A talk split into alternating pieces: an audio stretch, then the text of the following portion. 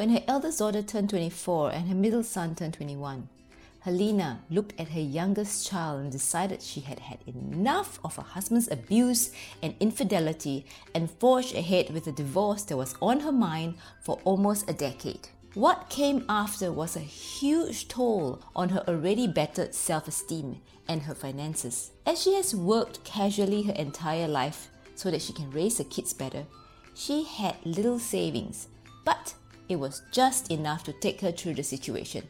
Today, it has been about five years since her decision, and to her relief, her children didn't turn away from her after their initial horror at their mother's audacity to divorce her outwardly supportive husband.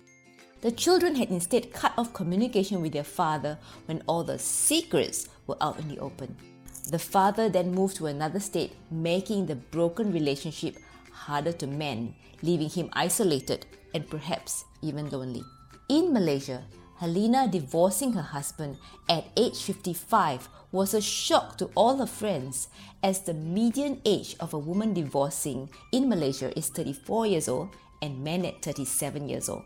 Now, if we were to look at the West as an example, US marriages are failing at 50% rate due to the possible powerful combination of the rise of employment, the focus of individualism, and better mental health advocacy.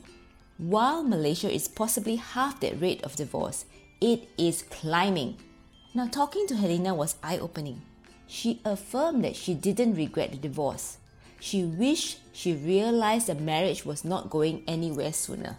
When probed about her regrets, she smiled wryly and wished that she did not refuse the money given to her by her husband in the earlier years. She has five advice that she wants to give to women. Number one, be aware of mental abuse, and when you encounter it, put your foot down. Do not allow it to continue. If you feel that you cannot be yourself when you're with him, this is not a good sign. Number two, do not give up your job or at least negotiate for an allowance upfront and manage the money better so you will feel less vulnerable. Number three, always have an emergency fund.